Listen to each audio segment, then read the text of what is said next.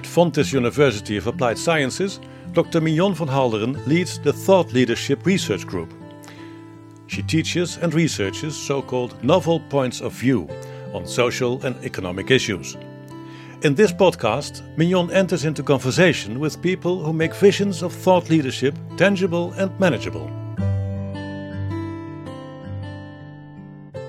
Hi everyone. This time we'll do the podcast in English as my guest speaker, Angie Danseman Koensman of Philips, is a native English speaker. Hi Angie, welcome. Hi Mignon, thank you. Glad to be here. Angie has been part of uh, Philips for 20 years. She currently leads the Communications Center of Excellence and is responsible for Philips' overall thought leadership strategy. An intriguing strategy that I've seen becoming more and more mature over the past, well, I think five years now. Mm-hmm. And last year, Philips received the Best Thought Leadership Content Award 2019 by LinkedIn. Yes. Congratulations, Angie. Thank you very much. It was great yeah. to get that. And we've known each other for quite some years now. Yes. And you are always willing to share your experience on your thought leadership strategy uh, during our lectures. And every time again, participants give me back how valuable, practical, and insightful your presentation has been for them. That's nice. Nice to hear. Yeah, and that's why uh, I think it's great to have you here now uh, at my kitchen table. Uh, because it would be great to also share some of your experiences over the past five years with our listeners. And just to give a small introduction, uh, in the previous podcast, we learned from the transformational stories of Hospital Bernhoven and Area Strijp S in Eindhoven. But Philips has gone through a major transformation as well. Over the past 10 years, I think. Yes. It has transformed from an equipment provider to a health technology company. Absolutely. And a very important challenge for you and your colleagues was uh, to also shift stakeholders, clients' perceptions uh, when it comes to being a health technology provider. Yes. Uh, the shift from an equipment provider to a health technology provider. So, how do you shift clients and stakeholders' perceptions from a, a television company to a technology leader that can offer solutions to, to the future transformational challenges in healthcare? And a thought leadership strategy is then a valuable path to take. Uh, and you've been responsible for, for that for the last uh, years. Yes. And you, when you started in your new role, uh, thought leadership was still quite a novel term, right? Mm-hmm. And you were uh, really a pioneer back then. There wasn't a lot, you know, going on on thought leadership, so re- you really had to find it out yourselves. What was the moment that you first became acquainted with thought leadership? Yeah. Can you remember? Oh, yeah, I remember it very well, uh, actually. And I think that uh, one of the biggest honors of my uh, career uh, already was um, uh, in the uh, sort of early 2000s at Philips, and I started doing the communications for Philips Design. And um, I don't think every communications expert gets this opportunity, but I was able to work with a true visionary and thought leader. So Stefano Marzano, yeah. who headed uh, design at that time, um, was someone who really looked toward the future. Um, he, he also spearheaded a lot of projects uh, that were also very visionary, uh, uh probes, uh, um, um, things that looked at where technology would go. A lot of things actually that were um, just seemed like far flung ideas at the time, and you saw them not long after that come to reality. Uh, so I think in that sense, thought leadership came to me. Um, and uh, and uh, I was very lucky to say, okay, well, this is how it works. I simply had to facilitate the process. Yeah, so um, yeah. that's interesting. So you're saying you you had this whole design design department, right? Yes. And I know you, you have this design department, but there's also a lot of design thinking behind that. Yes. Yeah. Was it the, the design way of thinking that inspired you into thought leadership, or was it something else? You know, what is the relation then between this design department and thought leadership? Um, it was um, really putting new and, uh, as you say, novel ideas out there that really mm. resonated with people, yeah. that were shifting um, perceptions. Um, so again, there I was, I was, there was a, um, real thought leadership around me. So I was simply doing what I would say a very simple communications job of facilitating mm-hmm. that. Mm-hmm. Um, and then it was much later when we started to look at okay, how do we actually almost create thought leadership um, uh, based on again experience of what we what we saw and and and um, trying to drive the company strategy. Yeah. yeah. And and uh, how did it go? So you first had this other job, and yeah. what exactly drove you to enter this new role? Yeah. Um, so the years following there, my role expanded from just uh, design communications to innovation in a broader sense, and there my passion um, uh, really grew to tell stories. Uh, the faces behind the innovation, so the people who had the big ideas, also making innovation very human and meaningful. Um, and then over time, there was a reorganization in communications, and I had a choice to stay in this innovation communications, which you imagine I've been doing then for very long, um, or actually build a new team or be part of building a new team, um, which is the team that I uh, lead now, uh, where we really brought together content. Uh, um, creation, program management, and uh, channels and uh, channel management. And those three elements together were sort of a, a, natural way to, to, to build thought leadership. Yeah. And was that at, when was it? When was this? Was this as, at the moment that the whole transformation just started in Philips, or what was? Where was Philips at that moment? Um, Philips was, um, yeah, in the midst of transformation. Honestly, we've been in transformation um, for, you can say for, you can say in the one sense for 130 years exactly. almost. Um, but uh, you know, the moment that we sold um, or, or, spun out lighting um, was a huge shift for us. This is when we said we're going to become pure play.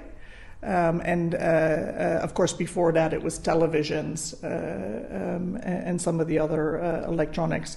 And where one of our challenges is, it's not that we just say, okay, we were this and now we're this because the brand still encompasses um, the televisions and the lighting and the audio and a lot of other things that are actually not part of our health technology company. Yeah, yeah. yeah.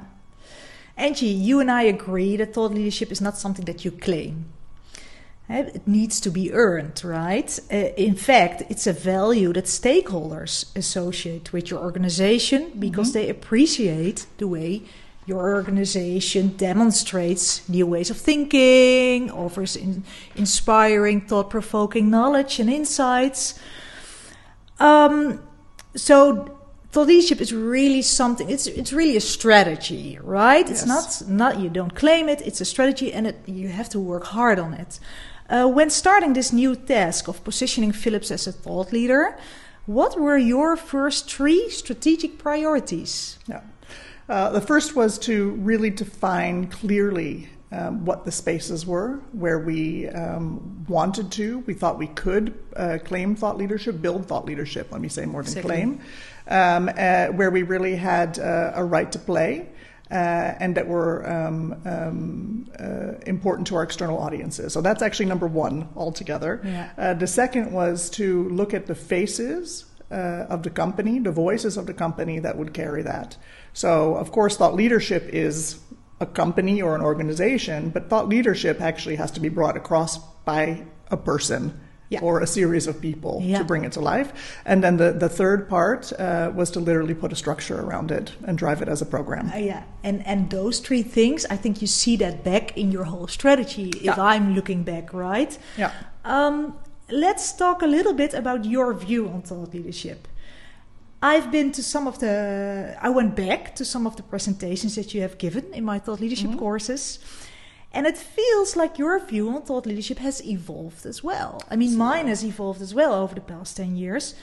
So, just to go back in your 2017 presentation, mm-hmm. uh, you defined the goal to adopt a more consistent, harmonized content approach to shift perceptions of Philips as a health technology leader. In your slides this spring, 2020, you mentioned thought leadership is about building trust and relationships. When done effectively, it drives your reputation and business. So here the focus seems more on building relationships less than on the content strategy. Yes. to what extent and, and, and also how did your view on thought leadership evolve? Yeah. Well, I think my view on thought leadership evolved uh, as communications evolved. Uh, so I think communications in general has evolved um, uh, over the last years. Um, we're now moving to more audience-based strategies, uh, where we're really looking at uh, holistically uh, at what touches audiences. Um, the idea of comtech was a huge influence. Comtech, context. Comtech. Oh, comtech. So ah. like Martech, but comtech. Uh, one um, uh, real pioneer there is Jon Iwata, who used to lead uh, uh IBM brand uh, marketing and communications. So he uh, he he really was a big inspiration for me on on Comtech. Comtech still is, and yeah. that's a, a, quite a path to go on. Yeah. Where you really look at you know what is what are what are the outcomes that you want for your in your audiences and then how do you drive strategies yeah. there um, we also see, uh, and of course, there we see thought leadership playing a key relationship uh, as a key relationship builder along all kinds of audience journeys, um, including, um, in some cases, the buyer journey. So you really see it connected uh, in the space between communications and marketing as a potential marketing tool. So that's why I see it as a, as, as a real um, reputation builder, but also potentially a business builder. And you, you were telling her that, that one of the first priorities is to, to really choose what are the topics that that we want to advance as, mm-hmm. as as being a thought leader in the health technology uh, sector. Um, can you tell us a little bit more how you chose these three topics? Eh? Because I believe you are focusing on three topics. And how do you develop your novel points of views on these yeah. topics or these yeah. themes? Yeah. Well, we really start, the starting point is uh, the brand and the company strategy. So we're not plucking it out of out of air. So the brand is also as a as a broader brand. How do you want to to be uh, perceived and positioned? and the company strategy is what direction uh, you're going. And then of course the, that third part again is you know what is really relevant to your audiences.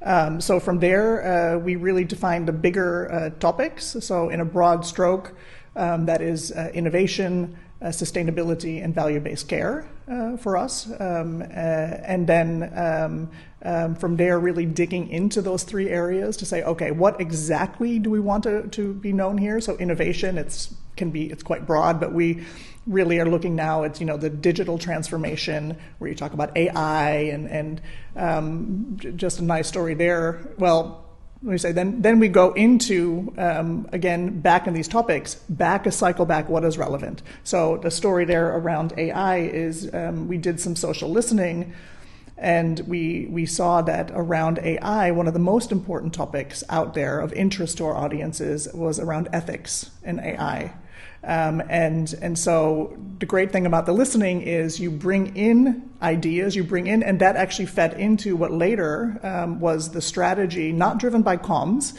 but it did help drive that that strategy and the commitment. So we we launched an AI ethics policy and commitment um, out there, uh, where we now uh, actually full transparency around AI also driving um, um, issues around you know I&D. How do you make sure that your AI is um, um, helping break through, uh, break through um, and um, express diversity in the right way.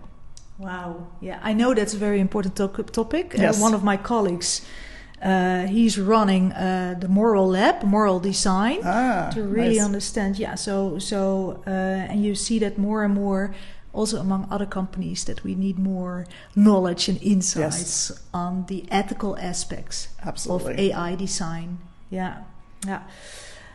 Um, I very often hear you talking about audience first. Yeah. Very clear. And it seems very simple, of course. If you're a marketing or a comms person, you know eh, you have to understand your stakeholders. Um, but can you tell a little bit more about how does that work out? If you say audience first is an important principle, what do you do to really deeply understand your audiences? Yeah.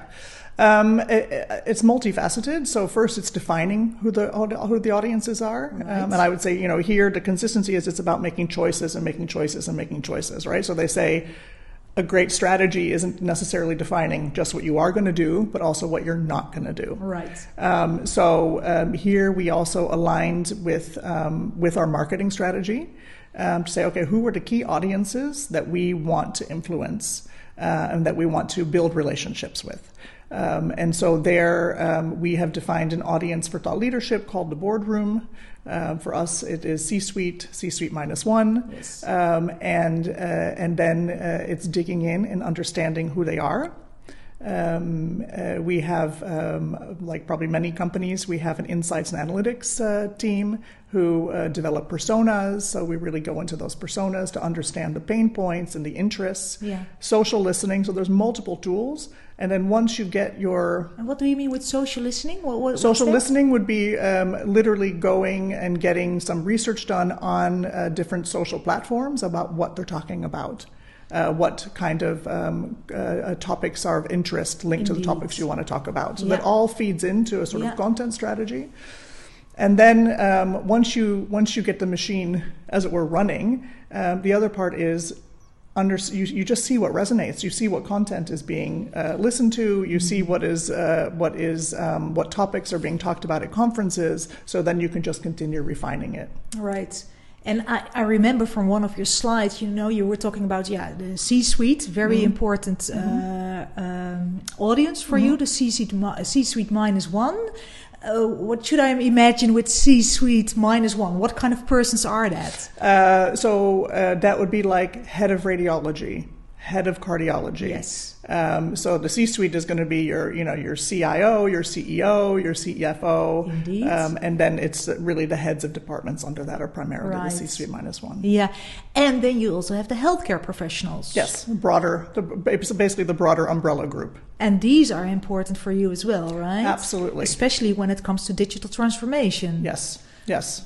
So, um, but again, there it is. Um, when you when you talk about activating your content, at least what, what we do is we try to create this this focus group, and then hope that the content is also relevant and will catch a wider audience. But to really activate, you need to make choices Yeah. because uh, targeting and activation also costs money. Yeah, and what I like so much is about y- you can really see like okay, I know that uh, a, a C-suite person really wants to have. Uh, correct me if I'm mistaken. Yeah, yeah, uh, wants to read long reads. And you know that uh, journalists in uh, the healthcare they just want to have quotes from executives to Yeah. make their own story. Yeah? Yeah. that's another way of listening to your audience. huh, right? Absolutely. You, you're looking at their their their needs, their desires, their concerns in Yes. the digital health transformation, but you're also very much mapping out how How they consume content. Right. yeah, Yes, that makes yeah. it very interesting. Um, I think one of the one of the interesting things, if you if you look about in the in the current uh, pandemic situation, is of course we saw all of our plans and strategies all kind of you know go out the window uh, when the pandemic started, right? So we had uh, we had all of our events that suddenly became uh, virtual.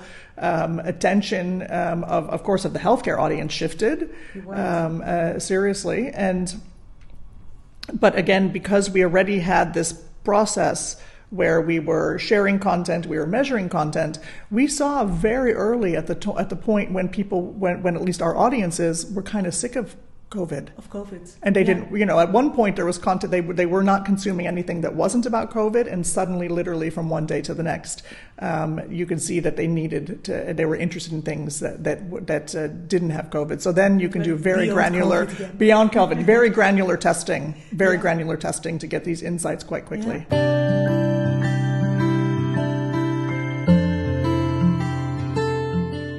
So, when it comes to thought leadership, choosing your topics, having uh, uh, novel points of view Mhm. around that, I know you know that that sometimes also means, or that sometimes that, that means as a company that you have to dig into those topics uh, yourself Absolutely. as well. Yeah, and one of the ways you do that, which I find very interesting, is the Future Health Index platform.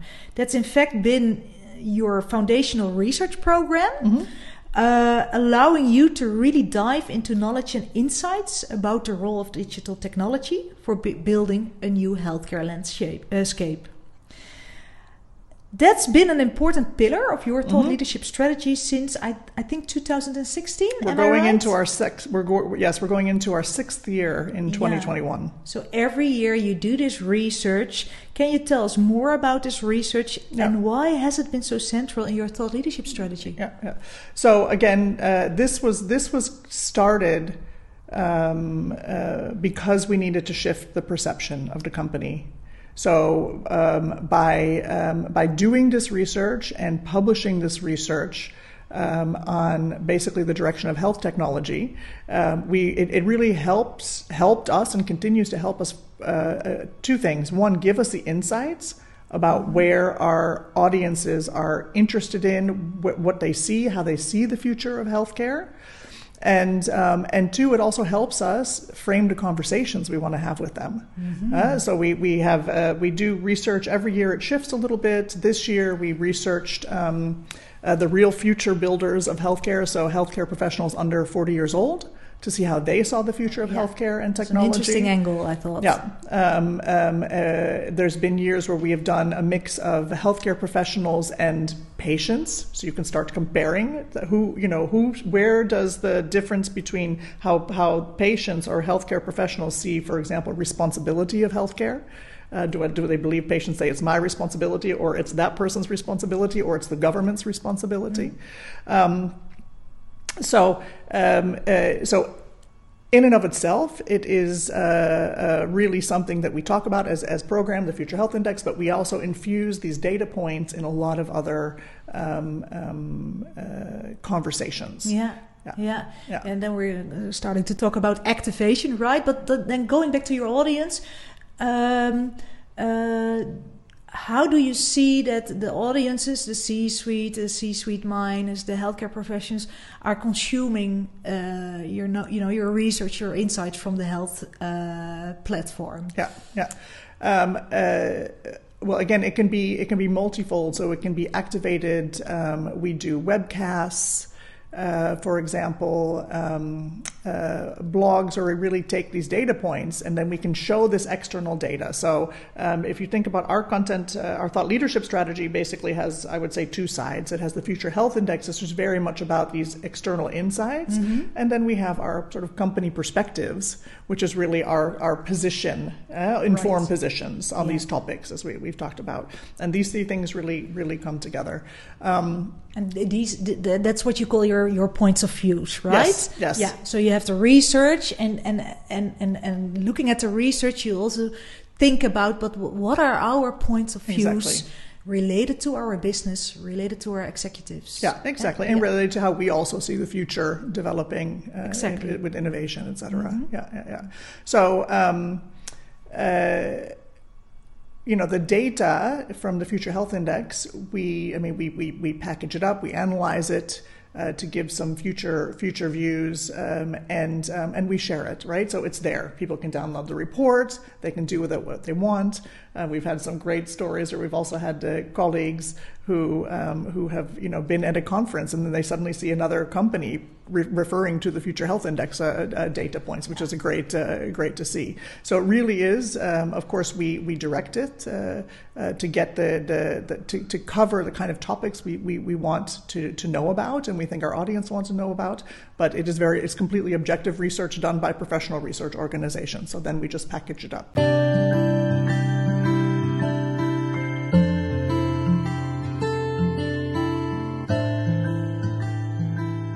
It's a big company, Philips. Eh? Mm-hmm. It's in, many different countries. Uh, it also means a lot of thought leadership messages are mm-hmm. coming out.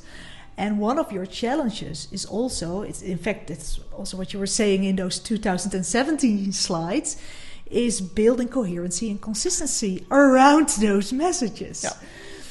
Can you tell a little bit more about that challenge yeah. and how you cope with that. Yeah, yeah, yeah. Well, maybe just I'll, I'll, one related thing to the to the Future Health Index. There, the Future Health Index, uh, we do actually together, of course, because people people are in countries. So right. even though I work for the global organization, um, uh, people are in countries. So we do that together with the country organizations. Um, yeah. It varies year by year, somewhere between 14 and 16 or 17 countries that we do research in. So there we actually uh, provide our market organizations with their local reports. So there's already a consistency driver across these markets with this piece of thought leadership. Yeah. Um, uh, the other part is really around our more executive um, uh, perspectives. Right. And uh, I mean, it was uh, that part of the program was really triggered, at least the the the, the orchestration of it uh, was really triggered first by our CEO, and where he made a comment saying, you know, I see all kinds of executives. Uh, and they're saying all kinds of stuff, and it doesn't feel like it's very connected. Yeah. And you know, one person is talking about uh, AI on, on Monday, the next person on Tuesday. There's no link, and um, and even though he's very much uh, he's very much a driver, he wants his our executives out there. He wants to you know to to be out there sharing knowledge and talking um, and engaging. But uh, that was really a trigger, and then we we literally started to just put a structure around it um, to say, okay, who are the people that, that really should be talking? Who are the people who have a right to play? How can we structure around these topics? Um, and then how do we literally plan and orchestrate and make sure that those executives also support each other? So, you know, how are they promoting each other's uh, uh, articles? Uh, for example, and, and linking. And, um, and once we put that into place, actually, in a very quick time, for example, we, we, we, we got the LinkedIn award. Um, and so, you know, as I thought, leadership is, is much more uh, planning than sexy in a lot of ways. Yeah. yeah. And it's so interesting because about about this structure, eh, the way you structured, um, uh, well, also your, your your strategy, and in that sense also your messages. Mm-hmm. I know you have a couple of things that seem to work well. So you started with, for instance, a high level plan. You, well, first of all, the structure was choosing for three topics. Yeah. Right? And then choose the voices, the executives. Exactly. And then you you came to this uh, high level plan, yeah. right? Yeah. Can you tell a little bit more about that because that gave a lot of structure too. Yeah, yeah, yeah, definitely. I mean, uh, you know, there is where you do start talking about the activation and where do you want to activate. Yeah. Um, we know that our audiences, uh, the, the healthcare community, is, for example, very active on LinkedIn. Um, of course, your audience here, uh, Mignon of Communications, we know that uh, in the Netherlands, communication in the Netherlands in general, people are very active on LinkedIn. So no, it doesn't matter what uh, uh, industry you're in, it's probably a pretty good platform to use. Um, so that's one that's one place that we do a lot of our activation. Um, also, uh, high level speaking engagements is another one, and of course, uh, we also then uh, connecting with me- proactive media, um, etc. Yeah. Um, uh, so we really look at, and this was uh, uh, this very iterative uh, evolution, right? So if you, for example, looking at LinkedIn, when we first started the program, and we did this bottom up. Okay, these are our vo- these are our topics, and we start mapping everything, and a lot of enthusiastic communications uh, people across the team, uh, which Yeah. is fantastic, and a lot of enthusiastic executives. And then we had our plan for 2019. 98 long form blogs 98 long form blogs. Now, I don't think we ended up completely delivering on that level, but we were super enthusiastic. We thought, wow, we are amazing. But actually, right? Because, but actually, then LinkedIn said, um, great. Yeah. Best in class content. By the way, the best in class uh, companies actually deliver about 24 pieces of content a year. Oops. Yeah. So no, that's yeah. Oops, big it's learning. It's it's learning, right? And that, that that's the great part. So we learned. Okay, Yeah. wait a second. It's not about uh, uh, quantity. Um, we need to really look at okay, what is the strategy of targeting? Right. What is the strategy of really making sure that uh, that we get return on investment of the content that's created?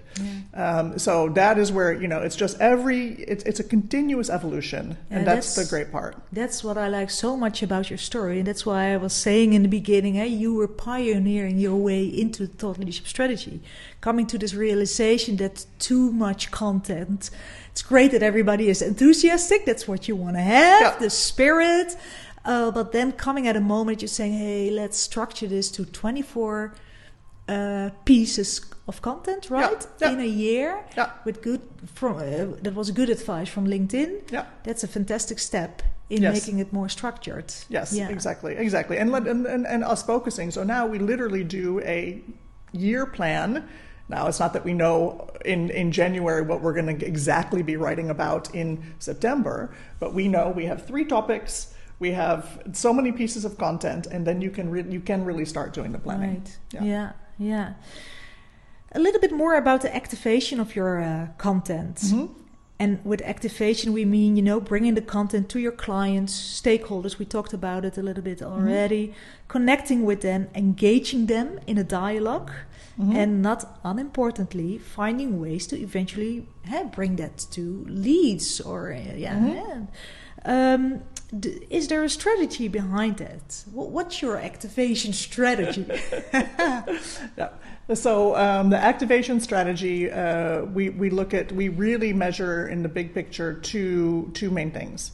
Um, so one is uh, uh, uh, output, and I think a lot of people uh, hopefully would start going like, eh, eh, output, that's not really a great KPI, and I know uh, output is not a KPI, right? You should be measuring impact, um, and we do that as well. The reason we measure output is um, is around coherence. So how do you make sure that you are driving a consistent stream, a coherent stream? Um, uh, coherence is also one of the elements that ladders up to brand strength. So we also really ladder higher up to okay, how do we support the brand strength? Definitely. So we have our topics, we map out a consistent stream of content. Um, uh, again, not just across LinkedIn, but LinkedIn and speaking engagements, etc. Um, um, uh, uh, throughout the year. So we set a target to make sure that we're sort of hitting consistency, um, and and we and we measure that. Uh, the other thing that we measure is is again on the impact uh, side. So with something like a speaking engagement, of course, you get some feedback. Um, in that sense, digital platforms like LinkedIn, are, like LinkedIn are great because you can measure quite granularly. So we measure everything from um, impressions, uh, click through rates, engagement, uh, all of that. Um, and then at a bigger level, we, we, we have defined together with, uh, with uh, LinkedIn a way uh, to measure what they call um, topic ownership. So basically, on the topics that we are trying to drive um, uh, uh, perception uh, and thought leadership, uh, compared to our um, competitors, That's interesting. towards those audiences, how do we rank? Right. And um, the great thing is that, uh, uh, um, and the challenging thing is, I mean, you can see how you rank, but of course, your competitors are doing the same thing. So we saw one of our uh, competitors um, was clearly doing some big activation around AI. We saw that. We saw Yeah. that the next quarter. Yep, ooh, they have raised in their topic ownership compared to us. Um, so um, in that sense, it keeps it uh, quite alive, and that uh, is also um, also ladders up to brand strength. Yeah. And it makes it so much more targeted. And I remember years ago eh, that you were still looking for ways how can we measure it. And it seems like you have kind of a measurement dashboard now. Yes, we do have a measurement dashboard. Yeah. But I came to you many times on with Yes. these discussions. How do we measure it? And those at those times, we were starting to try to figure out. Indeed, how thought leadership, communications, and marketing work together. Uh, by this point, the walls have fallen down, Yeah. uh, which is really good. Uh, you, where you see where okay, this is how this is how it works. Yeah. So even thought leadership and, for example, indeed potential uh, uh, um, customer decisions, but also thought leadership with, for example, talent acquisition. I mean, these are all sort of audience journeys Right. uh, that you want people to go on. Yeah. Yeah. What did this all do to the people uh, working for Philips, to the employees? You mean the communications employees? This whole thought leadership strategy, because we're talking a lot about uh, clients, external stakeholders in this podcast. Uh, but I'm wondering, uh, this whole program and the coherency that you achieved in this, uh, I, I know it's still a process, but, yeah. but uh, that must have done something to to your Yeah. internal perceptions as well. Well, I think a, a couple of things. So if, if you if you think about the communications community, um, there um, it helped to bring some structure for everyone Yeah. um, around um, this part. So again, if you think about thought leadership, is just one way to amplify. As part of the bigger reputation plan, right? There's a bigger reputation plan. Yes. Thought leadership is just it's connected, but it's one amplica- amplification point. Um, but it did help, uh, for example, our our, our communications uh, business partners who are working with uh, with the clusters, with our businesses, to say, okay, this is how we contribute. This is how what we do connects to what you do to marketing, uh, for example. So it gave some structure, it gave some focus. Um, I think that the, the program helped to give some guidance to what we want to measure. And again, every year it has evolved. Every year we've made a, a, a sort of step change Yeah. um, based on what we've what we've learned. Um, and the other part is, um, you know, to to build these uh, these points of view. We are working with a lot of experts in the company. I mean, I have one of my one of our our, our uh, uh, editors in my team, and he's incredible. I mean, I have to say this is all because of a very, very strong team. But um, you know, he has become, in his own right, a, a sort of expert on AI. He's so into it, and he just you know, he you know he helps evolve the story. But it means he's connecting with a lot of the internal experts, and that really helps to to create content where we have you know a executive who's the voice, the carrier of it, and that I think that's also key when when the thought leadership, the executive thought leadership sort of started before it was orchestrated, it was really a lot of executives saying, "I want to be a thought leader. I want to be out there. I want to get as many clicks as that other executive gets." Ah. Right? Because because that's that, because they were also encouraged to go out there. Sure. Um, and and we really flipped that and you know just made sure that it's very clear that the executives are there as a voice for the company reputation. It's not about them. And, and, and, and, they're there to facilitate and the, the, and help, and we help them Yeah. be that voice.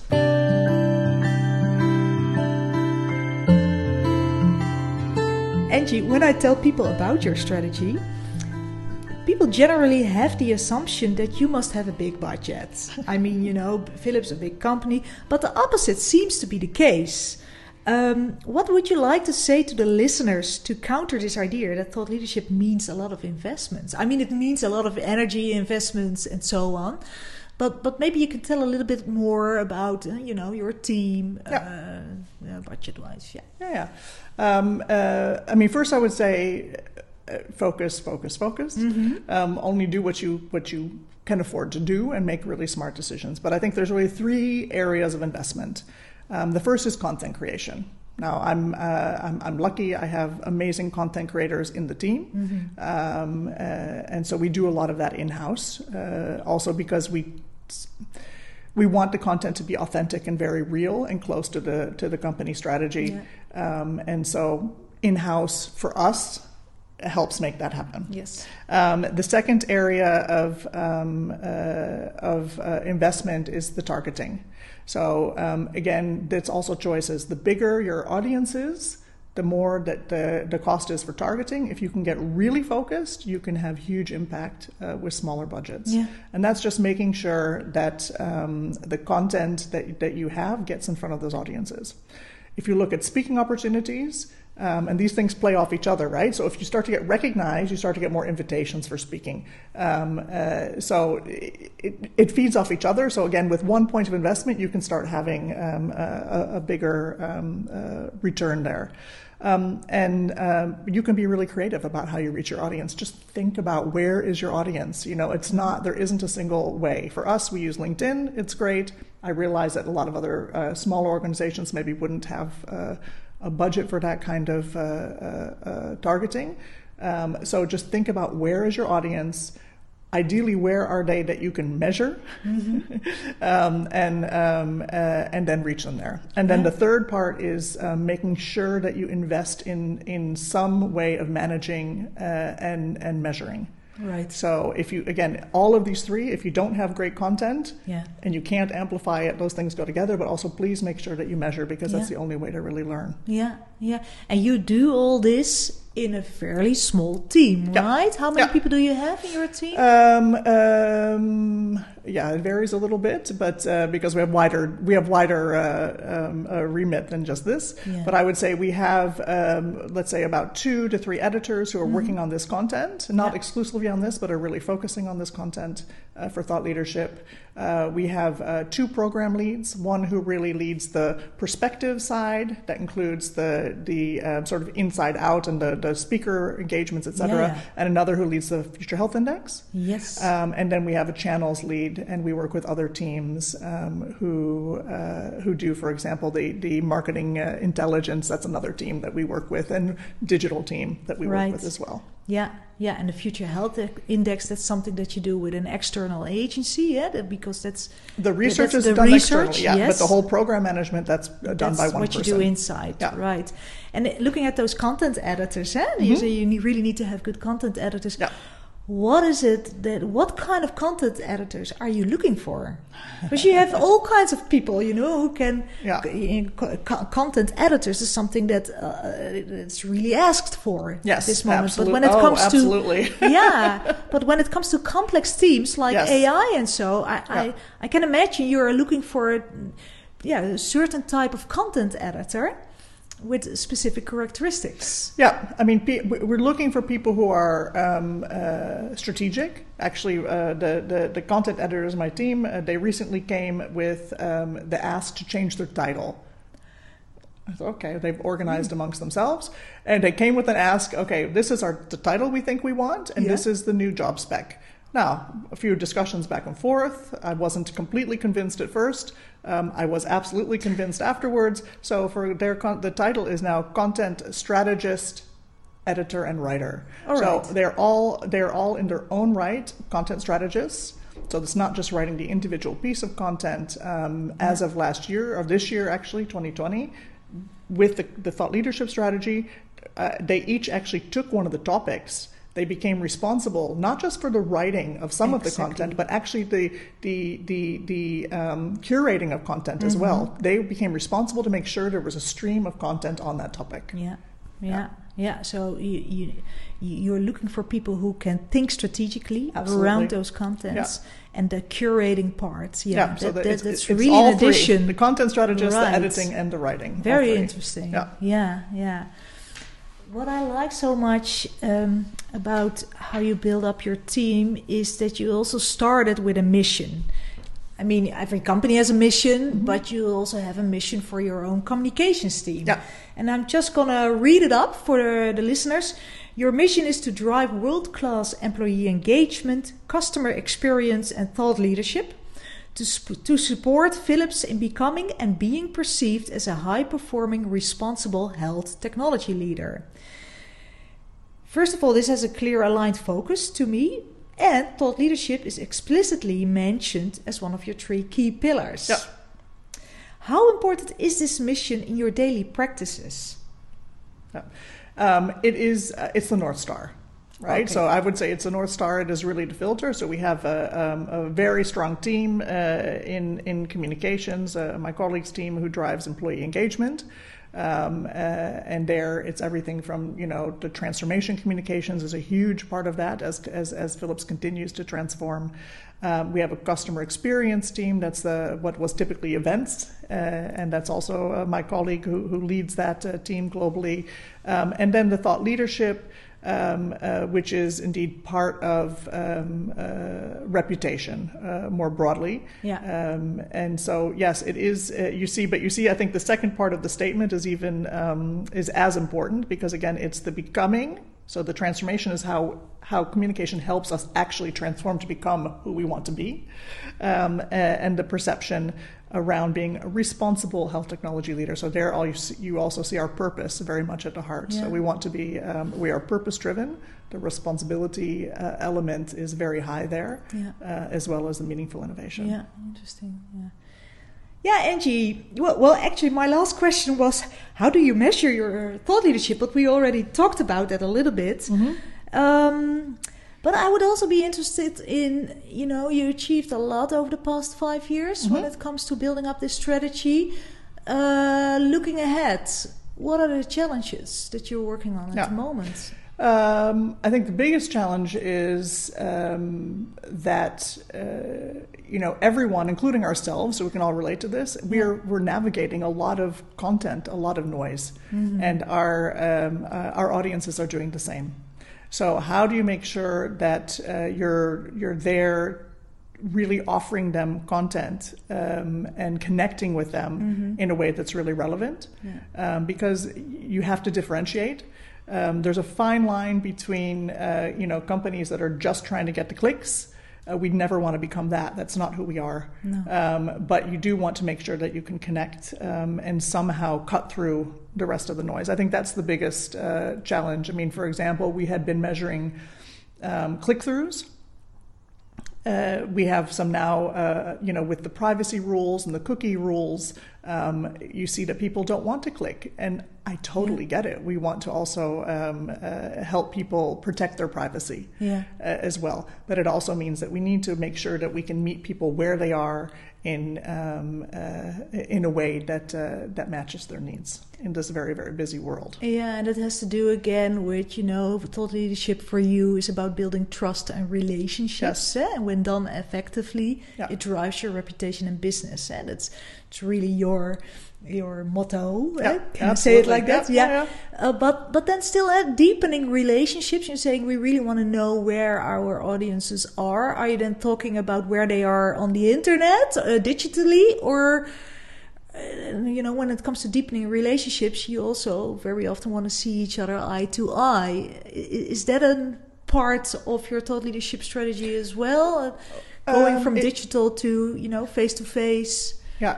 Um, it is, but I think it's also part of a deeper journey. Uh, if I look again, you know, I see thought leadership as part of an upper funnel. If you look at the customer Yeah. decision journey, for example, there's this space. If you're looking at it on the left, there's a space before the left, right? So there's this, Yeah. this space that's before the customer decision journey actually starts, and that's where thought leadership, I think, is the real door opener Right. to to relationship building. Um, you know, the once it gets to face to face, that's deeper down a relationship, Right. and um, uh, uh, that is is often again that is from a global um, function that's going to be happening in the markets. That's going to be happening with the executives Yeah. one on one, with events one on one. exactly. I think for a program um, perspective, I would say, you know, it's really critical to put the measurements in place of the things you can measure and, and to make sure and learn. Um, and it's not going to be perfect to start with. And even if it is perfect for about a minute, it's not going to be for long um, because it will continue evolving, right? It, and, and it has to. Uh, it needs to. And that should be also really embraced. Indeed, yeah. Angie, it's just always lovely to, to, to listen to you and to hear about uh, your experiences when it comes to thought leadership. I think it's just a great story and so many um, uh, inspirational lessons for other people working on thought leadership. Um, so uh, thank you so much for this co- conversation. Well, thank you for for- making this podcast happen. thank you for having me, and thank you. Um, you know, I also believe as as uh, professionals, it's great to share and to learn from each other. I mean, I've learned so much from you. I learned so much from from from other colleagues, and if a little bit of what I've what, what me and my team have done uh, and what we've done at Philips can be of use, um, I'm happy to share it. Great. Thanks. Uh, thank you.